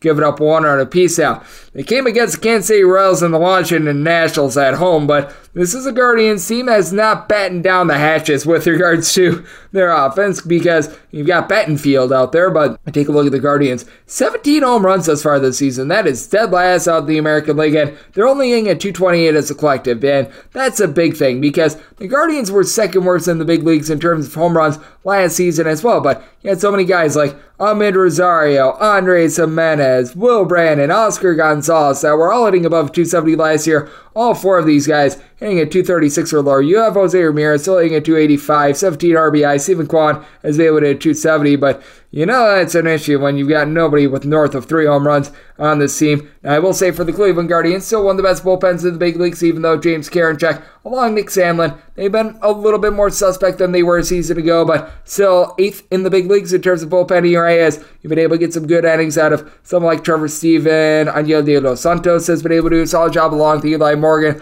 for the Minnesota Twins. Currently 13th in the big leagues in terms of bullpen ERA. Now, they had to burn through quite a bit of that bullpen yesterday with a 12 inning game against the Chicago White Sox and with some of these guys. They were a little bit more trustworthy than others. Like you know, threw out there Emilio Pagan. That's not really too much of a loss, but they did have to utilize Jorge Lopez as well. So it's a little bit of an issue. But you've got Duran who's able to throw 100 plus miles per hour. Jovani Moran has been very much lost this year with north of a 5 ERA, but at the same time at a sub 3 ERA a season ago. And for the Minnesota Twins, it has been a lineup that has been having their own issues this year, but Byron Buxton is really starting to go into inferno mode. Eight home runs, hitting about a 262. But take a look at what he's been able to do over the last 15 days. Five home runs, hitting north of a 300 in that time span. So things are turning around for him. Carlos Correa, I just don't know if things are ever going to turn around for him at this point, as he's been hitting about a 206. It's been a very sad start to the season for him. Trevor Larnach, Jose Miranda, along with another gentleman in the infield, and Eduardo Julien. All these guys are hitting at 225 or lower. And Joey Gallo back to hitting at 206. So this is a Joey Gallo that we all know and love. But that said, you've got Donovan Solano hitting about a 270 and Ori Polanco. He's gotten back to the fold. He's hitting right around 300 as well for Peyton Battenfield. Was not a swing and miss guy when he was at the minor league level. Thus far, he's been able to get right around 7 strikeouts per 9 innings, and I fully expect that to regress. His walks per 9 rate has been north of 5, and with him being a soft tosser that's giving up right around 5 walks per 9 innings, that is a big time issue. Guardians have a little bit of an edge with regards to the bullpen, but being able to get right around minus 120, I'm going to be willing to lay it with the Minnesota Twins. Both of these teams have been not able to put bat to ball much this year, so I set my total at an 8.1 as well, especially with it not necessarily being the world's warmest on Cleveland this time of year. So, going to be taking a look at the under to go along the Twins money line, 965, 966 on the betting board. It is the Kansas City Royals playing against the Oakland A's. Kyle Muller is going to be going for the A's, and Brad Keller is on the bump for the Kansas City Royals. Royals between minus 142 to minus 155 favorites, and between plus 130 and plus 135 your number on the A's, and your total on this game is 9, under is minus 115, and the over is minus 105. I set the Royals at a minus 192 on the money line. If you're taking a look at their run line, you're going to be getting that anywhere between about a plus 125 to a plus 135. I was willing to lay a price on this run line. I am all over the Kansas City Royals, and I mean, with the Kansas City Royals, this team has been deplorable and they have been awful this year. But somehow, some way, they aren't as bad as the stench that is going on in Oakland right now. Six and twenty-six. They had to DFA pretty much half of their bullpen about 24 hours ago because of that disaster that we saw against the Seattle Mariners, and they didn't even get four innings out of Drew Rucinski yesterday. So those guys that they called up, like Austin Pruitt, Rico Garcia, and company, they have all been now used. Richard Lovelady has been okay in the bullpen, but Sammy Long, he's not long for being in this league, north of a 6 ERA. Overall, it's an Oakland A's team that, I'm not even kidding when I say this, they've got a 678 bullpen ERA, and their starters are posting up an ERA that's north of 8. With Kyle Muller, he's been one of your more trustworthy starters at a 628 in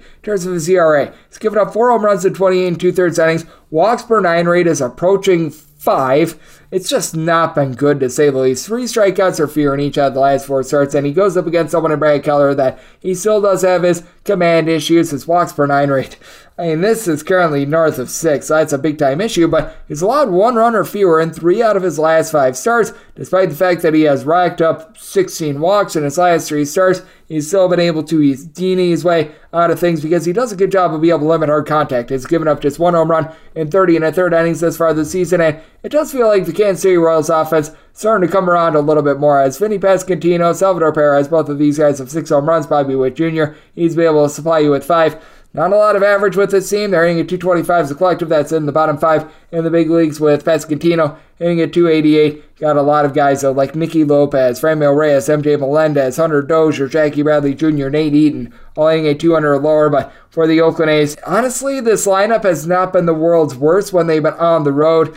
At home, it's about as pitcher friendly of a ballpark as it gets. So those numbers are misleading with Oakland on the road. They're hitting a 239 as collective, and you've got a trio of guys in Shea Langeliers, along with Brent Rooker and Jesus Aguilar. These three guys have a combined 14 home runs in 14 road games thus far this season, so you get a little bit of pop there. And Sergio Ruiz has been hitting about a 250 for this bunch, and Rooker's hitting above a 300, so that has been solid. It's a little bit of a top heavy team, as have been able to get a lot out of guys like Ryan Noda, Kevin Smith, and company, but got a little bit of encouragement there with Kansas City Royals. It's not like this is the world's greatest bullpen. In their own right, they have a bullpen ERA that's right around a 551. That is 26th in the big leagues. Well, Chapman has been solid, but Scott Barlow north of a 5 ERA. Josh Staumont, sound look bad since coming off the injured list, but now you're dealing with some injuries to some other guys, which is why you've now got Jose Cuas in the fold, and Austin Coxon. Taylor Clarke has been giving you north of a 5 ERA. I do think that the A's are going to be able to put up a few runs in the spot, but I think that Muller gets destroyed by the Kansas City Royals. The semi-total at 9.7.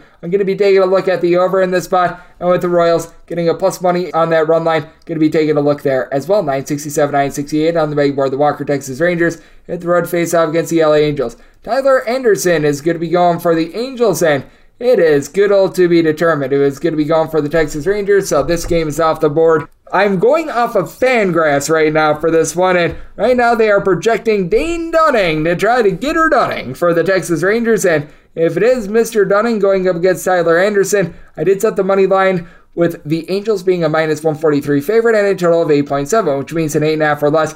I'd be taking a look at this total over, and a 9 or higher, I would be taking a look at this total under. It's a very tricky spot here because you've got a Texas Rangers team that ranks in the top 5 of the big leagues in terms of runs per game. This is even with Corey Seager dealing with all of his injuries, but with Dane Dunning, when he was on the road, he just was not the same pitcher as he was at home. You go back to the 2022 campaign, 562 road ERA, 359 home ERA. His other full season with Texas, 639 road ERA, 309 home ERA. At home, Dane Dunning has been fine. On the road, he has been anything but stunning. Dunning this year, 20 and a third innings in a long relief role, has yet to give up a home run, buck 77 ERA. I take that with a little bit of a grain of salt, though. Tyler Anderson, ever since he has made the move over to Los Angeles, I should say Anaheim, because that's technically where they're located. I would know I've attended a game there. He just has not been himself. 574 ERA. His walks per nine rate is hovering right around four right now. Has never been a good swing and miss pitcher. He's allowing opponents hit at 290 off of him, and got a Texas Rangers bunch that, even with Corey Seager currently out of the fold, you've got a lot of guys that are able to do a good job of being able to put back to ball. As Jonah Heim has been with about a 295 along Travis Jankowski. Ezekiel Duran has been hitting well north of a 300 as well. And then you got Josh Jung hitting at 275. He's been able to supply eight home runs, Adolis Garcia. And he's been able to go deep eight times thus far this season as well. So these guys have been able to do a rock solid job. And then you've got an Angels team that has Mike Trout, it has Shohei Ohtani. These guys have been absolutely magnificent, but it's off a little bit of top heavy team. They've had to drop Taylor Ward in the lineup because he just has not been supplying up to a 237 in terms of his batting average, so that's encouraging. And Brandon Drury, he's been able to get a little bit warmer in the last 15 days as well. Has been a little bit of a hit or miss bat this season, but now has been able to supply the team with five home runs over the last 15 days. So it's something that you're able to feel good about, but at the same time, you do have a few guys like Zach Neto, who's been a little bit all over the place with the bat, now hitting about a 262 rookie that you tell that he needs a few more reps, but it does feel like it's starting to come together from a little bit. Anthony Rendon to be able to get on base with nearly a 400 base. He's got as many home runs as myself, but the Logan O'Hoppe injury at the catcher spot that is currently alienating this team. Now, I am going to read the stat and the stat only because I think that this is something that is not going to last. The LA Angels are currently fifth in the big leagues in terms of bullpen ERA. That is something that is not going to be the case at the end of the year. I have no faith whatsoever in Chris Devenski being able to keep this up. I mean, but he uh, has been able to give you some solid innings. I don't think that that last Matt Moore has been able to supply a sub 2 ERA since the beginning part of last season with Texas, but I think that there's going to be a regression there. And then you've got other guys like a Chase Silseth and company that are a little bit less than trustworthy. Flip side for the Texas Rangers, you do have quite a few guys that returned from last season that were able to supply a sub 3 ERA. You've been able to get some good production out of guys like Jonathan Hernandez, Jose Leclerc, Brock Burke, and then Josh Sborz.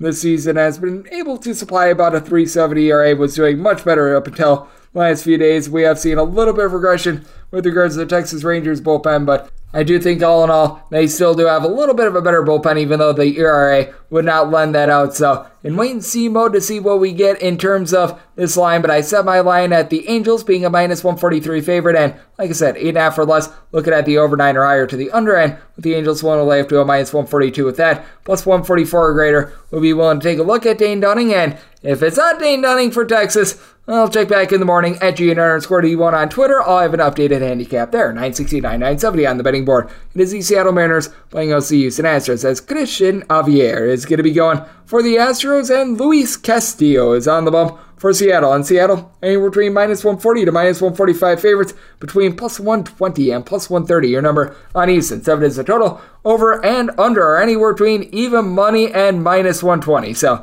shop around for the juice accordingly here, but I did set my total at 6.9. I'm going to be willing to dive in on the under for the Houston Astros. They're still dealing with the injury to Michael Brantley. They're still without Jose Altuve, so they're dealing with a lot of injured cogs with regards to their lineup. But I think that you just flat out have a really good pitching matchup. Luis Castillo has been dominant all season long. Buck 82 ERA. The swing and miss stuff has been solid with nearly 10 strikeouts per nine innings. But what has really been big for Luis Castillo being able to cut down on the walks. For his career, he's got north of three walks per nine innings, just eight walks in 34 and two thirds innings thus far this season, and combined four walks in his last three starts. That has led to a lot of success. Three runs of fear surrendered in every one of his starts thus far this season. Meanwhile, for Cristian Javier, swinging himself a little bit down from last year. Last year, north of 11 strikeouts per nine innings. This year, more around nine and a half strikeouts per nine innings, but just seven walks in 33 and two thirds innings. That's helpful, even though both of these teams do have really good bullpens. Them being able to go a little bit deeper, I do think that that's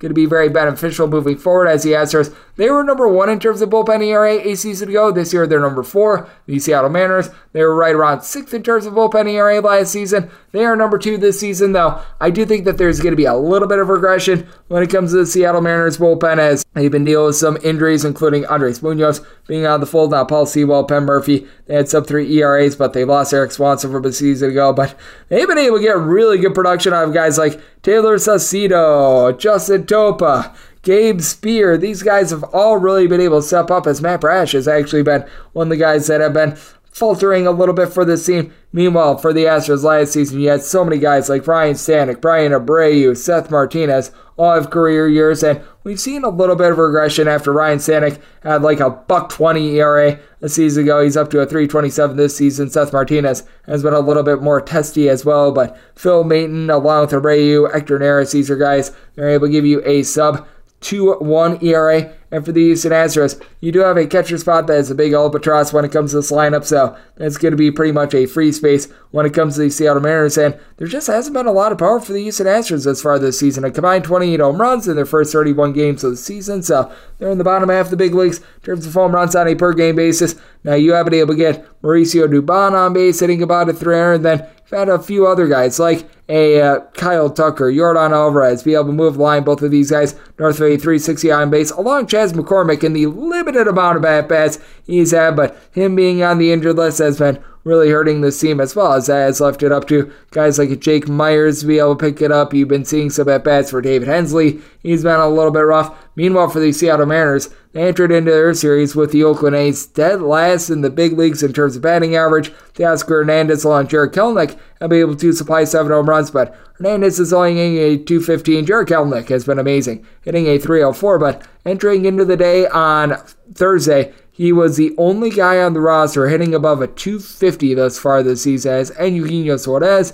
He's only got three home runs, hitting about a 235 along with Ty France. So that's been a big issue. But what is really killing the Seattle Mariners team, AJ Pollock, Tom Murphy, Tommy La Kolten Wong, falling below the Mendoza line of a 200. So I do think that the Seattle Mariners should be a little bit of a favorite. I think that Castillo is a bit of a better pitcher, but I can only set them at a minus 126. So being able to get plus 130, going to be taking a look at the Houston Astros on the money line and Savatola 6.9. So looking at the 700, 971, 972 on the betting board. The Pittsburgh Pirates play host to the Toronto Blue Jays. Chris Bassitt has the hook line and sinker for the Jays, and Rich Hill is on the bump for Pittsburgh. 9 is your total. Under is minus 115. The over is minus 105. When it comes to Toronto, you find them between minus 142 and minus 150, between plus 120 and plus 135 is your number on Pittsburgh. I set the Jays money line at a minus 157. If you are taking a look at that run line, going to be finding it anywhere between plus 105 to a plus 110. I did need a plus 105 or greater to be able to fire in there. I see a little bit more value with the money line because for the Pittsburgh Pirates, bullpen has actually been halfway decent for them thus far this season. As for the Pittsburgh Pirates, they're currently clocking in in terms of bullpen ERA number seven in the league, and for the Toronto Blue Jays has been very up and down after what we saw in Boston. They are now in the bottom half of the big leagues in terms of bullpen ERA, and had to trot out there a lot of guys yesterday after Kevin Gausman just was not able to give you a good start. And you've had a few guys not necessarily do a good job as Anthony Bass has been taking hook, line, and sinker all season long. It's been a rough year for Yimi Garcia. Zach Pop has not necessarily had the world's greatest of seasons as well. Sure, Romano still a relatively solid closer. Erik Swanson done a good job of being able to get him the ball, but I do think that Chris Bassitt is certainly going to be able to deliver the better start in this spot now. Coming off of giving up four runs in his last start against the Seattle Mariners, but by and large, has been able to do a solid job ever since he had that disastrous first start of the season against the St. Louis Cardinals. As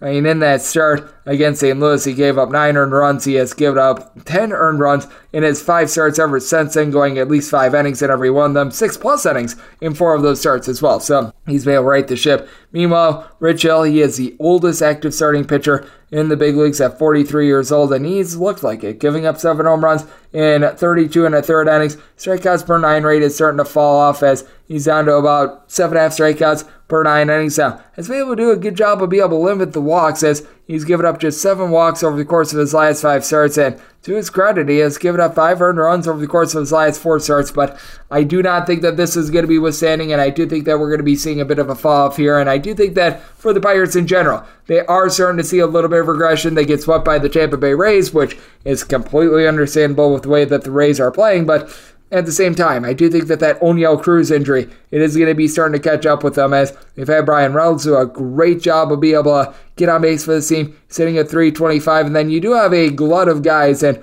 Rodolfo Castro, along with Connor Joe, Carlos Santana, along with Mark Mathias, lying between about a 270 to 285, and all these guys providing at least a 355 on base, but they can be a little bit feast or famine with regards to the power. 35 home runs in their first 31 games of the season. Meanwhile, for the Toronto Blue Jays, very stunningly, they entered into yesterday having played just 31 games with 35 home runs of their own. I do think that this is going to be trending upward as you've got a trio of guys in Matt Chapman, Bo Bichette, Vlad Jr. that all have been able to give a batting average of at least a 317, combining for 18 home runs thus far this season as well. But Merrifield, he's been able to do a solid job getting on base, hitting about 290 as a collective. So I do think that you got some relatively solid bats here. And when it comes to the Pittsburgh Pirates, David Bednar, amazing out there in the bullpen, but you do have guys like a Dauri Moreta, Duane Underwood Jr. that I do have my question marks with. Now, with someone like an Underwood Jr., he's actually been rock solid thus far this season. I don't say Hernandez, sub 2 ERA, but for the Pirates, getting just three innings out of Vince Velasquez yesterday does put them a little bit behind the eight ball as well. And as I do this, seeing the Toronto Blue Jays stick down to a minus 136, feel even better about that. So I'm going to be taking a look at the Blue Jays on the money line. I did set my total at an 8.7. This is a little bit of a pitcher friendly ballpark. This opened up at an 8.5, but now that we've went to a 9, I'm going to be willing to dive under as I do think that Bassitt has been able to turn things around a little bit. And for the Pirates, relatively solid in the bullpen. So looking at the under and looking at the Jays money line, 973, 974 on the betting board. This is going to be the DK Nation write up pick as we got the Chicago White Sox on the road facing off against the Cincinnati Reds. Yes, we are into Cincinnati and they're on Hunter Greene, getting the start for them. Meanwhile, is Lance Lynn on the bump for the White Sox. These Southsiders are finding themselves anywhere between a minus 102 to a minus 110. Meanwhile, when it comes to the Cincinnati Reds, and we find them anywhere between minus 102 to a minus 110. And 8.5 to 9 is your total. On the 9, the under is minus 115. The over is minus 105. On the 8.5, over is between minus 115 to a minus 120. The under is a between even a minus 105. And right up pick, that is on the Cincinnati Reds. I set them at a minus 133 on the money line. It's a Chicago White Sox bullpen that is all sorts of terrible right now.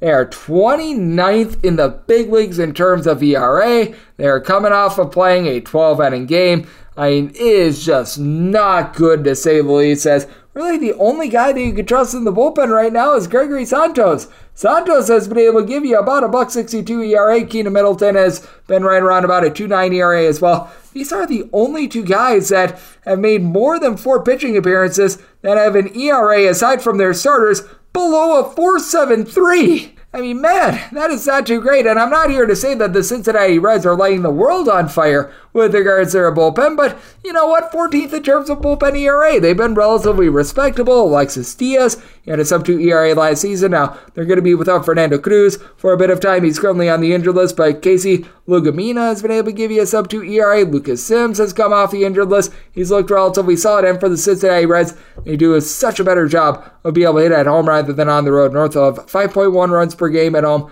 3.6 runs per game when they are on the road. This is very much a hitter friendly ballpark, and I love being able to hit it there now with the Cincinnati Reds. That has led to them not being able to hit the ball out on the road. They have just six home runs on the road this season. That is by far the fewest in all Major League Baseball. And you don't have a single guy with more than three home runs this season, as Spencer Steer, along Nick Senzel, and the currently not on the roster, Joey Vosler, are all having that moniker. But what you do have with the Reds is a bunch of guys are able to move the line as TJ Friedl, along with a little bit of a younger outfielder, and Henry Ramos. These guys are currently hitting above 300 for the team. Jonathan India, about a 380 on base. Tyler Stephenson, 355 on base. So you do have guys who are able to move the line, and they get the advantage of facing off against Lance Lynn. He has made six starts this year. The team and the White Sox have lost all six, losing five of those by three plus runs. He's backed up by that terrible bullpen, and for Lance Lynn, he has certainly been giving up the hard contact as he has allowed eight bombs in 32 and two thirds innings. His command has not been there, right around four walks per nine innings, and that was what was killing Hunter Greene last year, giving up a lot of hard contact. Just one home run allowed in 28 innings thus far this season. His strikeouts per nine rate north of 11. This guy has really been able to turn it around as he has allowed three runs or fewer in every one of his starts thus far this season in the month of April. He was able to supply an ERA of a 219. He had 32 strikeouts in 24 and two thirds innings there. Now, the team has went just 2 and 4 in his starts as well, but they've been able to win two out of the last three as They had a little bit of a rough schedule to start out with. I really like what Hunter Greene is able to supply, and I do think that for the White Sox, they're going to have a tough time catching up to him. As for the White Sox, currently a bottom three team in the big leagues in terms of on base percentage. These guys just really don't take their base. They have to dealing with the injuries to Yoan Moncada, along Tim Anderson, Andrew Benintendi's been able to move line, hitting about a 275. And then you have a pair of guys, Eloy Jimenez, as Yasmani Grandal will also throw in their Gavin Sheets and Andrew Vaughn. These guys all have at least a 324 on base. Jake Burger, he's been able to give you a team high seven home runs, but he's hitting just at 225. But then you've got guys like Oscar Colas, Luis Robert, Elvis Andrus hitting at 220 or lower. This is just a whirling dervish of a Chicago White Sox team that you just swing at the first pitch that they see. And I do think that Hunter Greene, with the way that he's been able to toss it around this year, is going to be able to get it done. I did set my total at a 9.2, so whether you've got an 8.5 or 9, looking at the over, right up pick here, that is going to be on the Cincinnati Reds money line. 975, 976 on the betting board. It is the Boston Red Sox. They play on the road against the Philadelphia Phillies. Zach Whelan and Dylan Wheeler is going to be going for the Phils, and Chris Sale goes for Boston. Boston is a underdog of any between plus 138 and plus 145, between minus 151 and minus 168. Your number on Philadelphia. It is the total. Over is minus 115. The under is minus 105. And for a Phillies run line, you're finding that between plus 125, seeing as high as a plus 131. And you know what? Now that we're at a plus 130, I'm willing to take a look at the run line. I set the Phillies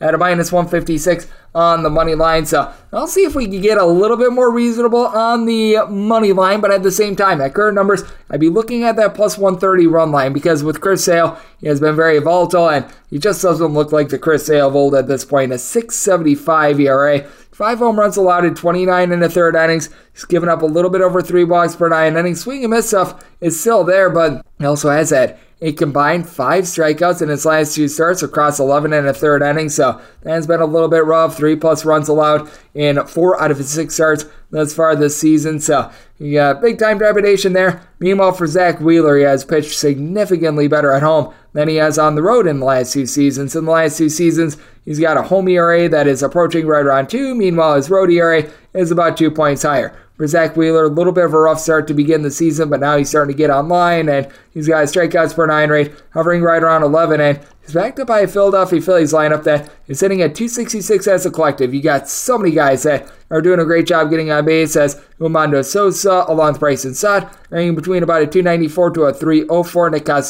Brandon Marsh, both of these guys hitting above 300 now. The pop is back for the team as well because for the Phillies, they were getting on base, but they weren't able to get those hard hit home runs, those big extra base hits, anything like that. Now you've got Bryce Harper back in the fold, and I think that that is just massive for the team because the only guy that really has given you north of four home runs this season is Kyle Schwarber, who's hitting just a buck 91, so that's been a little bit of an issue. And you got to figure that Trey Turner, who's only hitting about a 260, he's going to be able to pick it up as well. Now for the Boston Red Sox, it's really been one of the top over teams in all of baseball. As they just completely slugged it out against the Toronto Blue Jays. They entered into the day on Thursday, hitting a 270 as a collective. That one even higher, Rafael Devers. He's been able to do an amazing job for the team all season long, up to 11 home runs. But now you've got a lot more balance as well because before you were having so many guys like a Kike Hernandez, like a Connor Wong that weren't able to move the line. Wong is now providing about a 340 on base hitting at 285.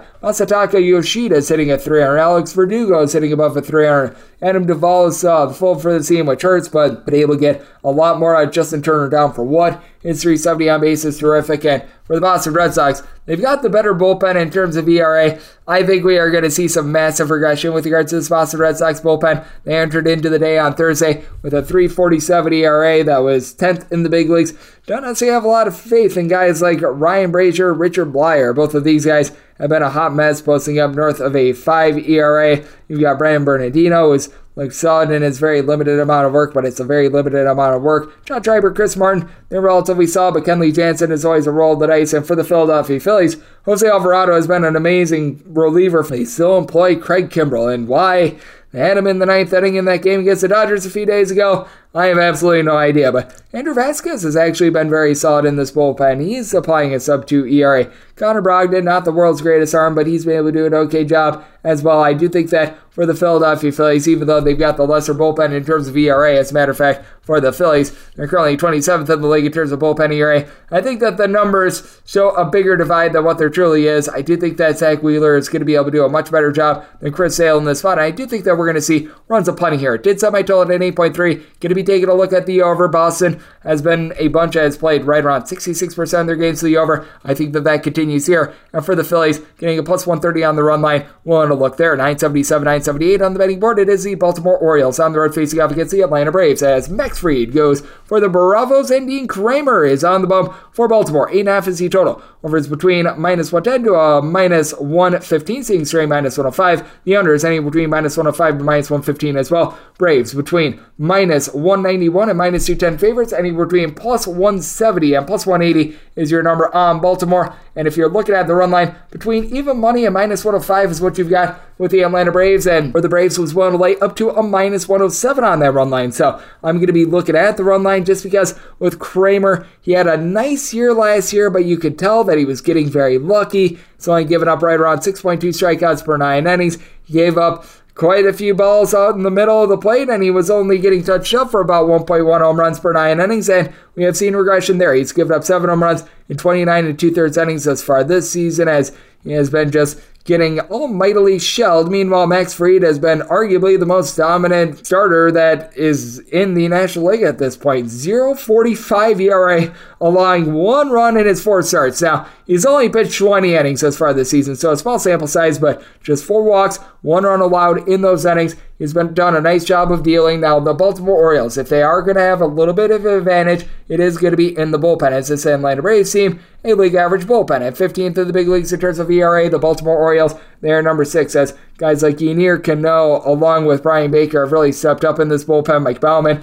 he's been able to provide a sub three ERA. Keegan Akin is a little bit of a long guy, has been a bit of a failure this season along Cionel Perez after last year they were rock solid, but I do like the way that they have been able to hurl. And for the Baltimore Orioles, this is still one of the better scoring teams going to find it all baseball. Ryan Mountcastle has been able to supply eight home runs. He's got his batting average back above a 250 and got a lot of guys for the team. They're doing a nice job of just in general being able to move the line as you've now got Anthony Santander, Adam Frazier, along Cedric Mullins in between about a 242, 245. But the big thing for Santander is that he has been overcoming a back issue over the last 15 days. He's able at about a 280, so he's turned around into form. Frazier has been looking a little bit better as well. And then when it comes to uh, Mullins, along with Jorge Mateo, is hitting at 321 with six home runs. Both of these guys 11 stolen bases.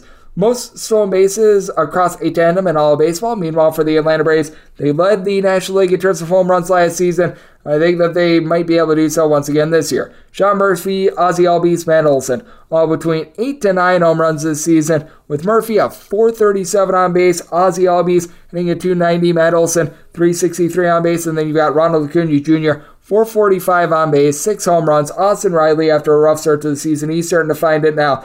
Marcell Ozuna, Eddie Rosario, you'd like to see a little bit more out of them, but get back Michael Harris in the fold as well. Big thing for the Atlanta Braves is being able to have the bullpen be able to do a solid job of being able to hold down the fort. As Max Fried has been a little bit banged up this season, so he hasn't been going as deep into starts, but Michael Tonkin, as a long guy, has been able to provide a 2-1-2 ERA. Jesse Chavez has been a little bit up and down, but feels like he's getting back into good form as well. Collin McHugh, he's been able to give you a sub 3 ERA since coming off of the injured list. So I do think that for the Atlanta Braves, they should be able to go out there and shut this game down. I did set the Braves at a minus 107 on that run line, so looking to lay that. And did set my total at 8.7. So here getting in 8.5. I do think that the Atlanta Braves are going to be able to the Orioles relatively hard. Going to be taking a look at the over to go along with that Braves run line. And we have things up with 979, 980 on the betting board. The Detroit Tigers hit the road face off against the St. Louis Cardinals. Jordan Montgomery goes for the Cardinals. Matthew Boyd is on the bump for Detroit. 8 to 8.5 is the total. On the 8.5, under is minus 120. The over is even. On the 8, over is between minus 105 to minus 115. Same goes for the under. And with St. Louis,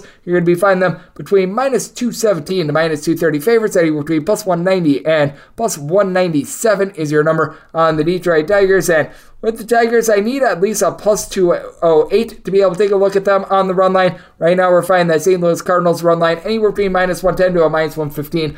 I'm willing to lay up to a minus 110 in this spot. Now, I'm going to try to see if we see a little bit more steam coming on the Detroit Tigers because there's been a bit of action on the St. Louis Cardinals thus far, and with the St. Louis Cardinals, it's been deplorable that I do think at some point this team is going to be able to bust out of their funk, and I do think that Jordan Montgomery might be the guy to be able to do so. With Montgomery, He's allowed just one home run in 35 innings thus far this season. His walks per nine rate is in that neighborhood about 2.2, so he's been squeaky clean with that regard. Going up against someone named Matthew Boyd that since the uh, 2019 All Star break has been giving up two home runs per nine innings. That is not great. He's also been giving up right around four walks per nine innings, and it is the St. Louis Cardinals lineup that you still have the matchers that we've come to know and love. Paul Goldschmidt along Nolan Arenado. Goldschmidt has been able to do a good job giving the team a 300 batting average. He's been able to supply about a 400 on base as well. Home run power still's not been there to this point this season, just four home runs, but I do think that that's going to be picking up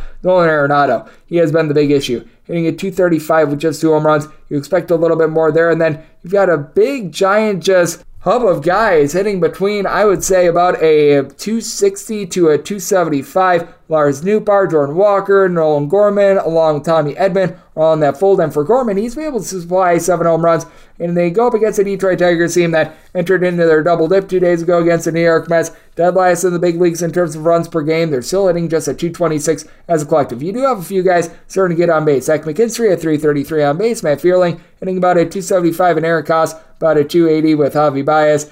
He's been doing a better job of being able to get on base as he's been able to about a 240 or so, but you still have so many guys like Spencer Torkelson, Akil Baddoo, Kerry Carpenter, Nick Maton, Miguel Cabrera hitting at 220 or lower. 24 home runs this far this season for the Detroit Tigers after they had two off of Justin Verlander yesterday, but it's not backed up by a great bullpen as well for the Detroit Tigers. Bottom 10 in terms of bullpen ERA. Guys like a Michael Fulmer, Gregory Soto, throw in there as well someone like an Andrew Chafin. These guys that were there in the bullpen last year, they're not there this year now. I will say that you've had Josh Foley along with Alex Lange supply a sub 2 ERA. They've been terrific. Jose Cisnero is relatively solid, and for the St. Louis Cardinals, it is a relatively league average bullpen. Ryan Helsley has not been himself since the back half of the 2022 season, but been able to get very good production out of someone like a Genesis Cabrera, a sub 275 ERA. Giovanny Gallegos was looking solid until that Angels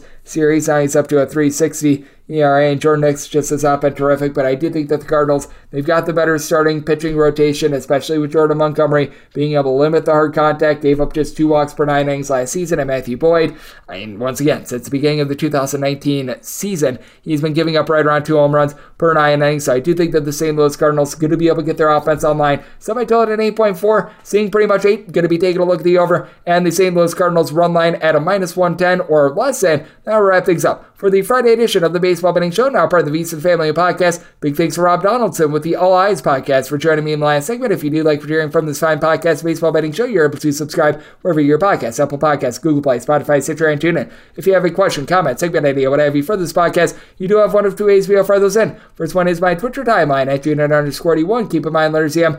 I mean, does not matter, so as per usual, please do send these into the timeline. Other ways, find an Apple Podcast review. If you rate this podcast five stars, it is very much appreciated. From there, you're able to fire on whatever you'd like to on this podcast via that five star review. Coming at you guys every single day throughout the baseball season. That means I'm coming at you once again tomorrow. Thank you so much for tuning in.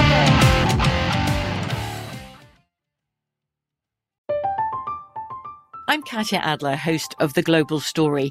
Over the last 25 years, I've covered conflicts in the Middle East, political and economic crises in Europe, drug cartels in Mexico. Now I'm covering the stories behind the news all over the world in conversation with those who break it. Join me Monday to Friday to find out what's happening, why, and what it all means. Follow the global story from the BBC wherever you listen to podcasts.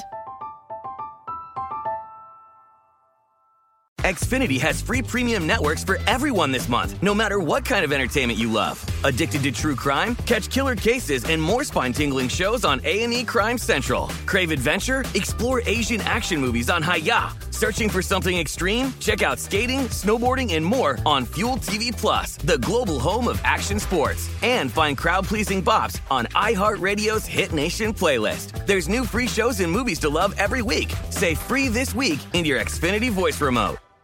At Bet365, we don't do ordinary. We believe that every sport should be epic. Every home run, every hit, every inning, every play. From the moments that are legendary to the ones that fly under the radar. See for yourself when you sign up today and get $150 in bonus bets when you bet just $5. Whatever the sport, whatever the moment, it's never ordinary at Bet365. 21 plus only must be present in Ohio. If you or someone you know has a gambling problem and wants help, call 1-800-GAMBLER. Terms and conditions apply.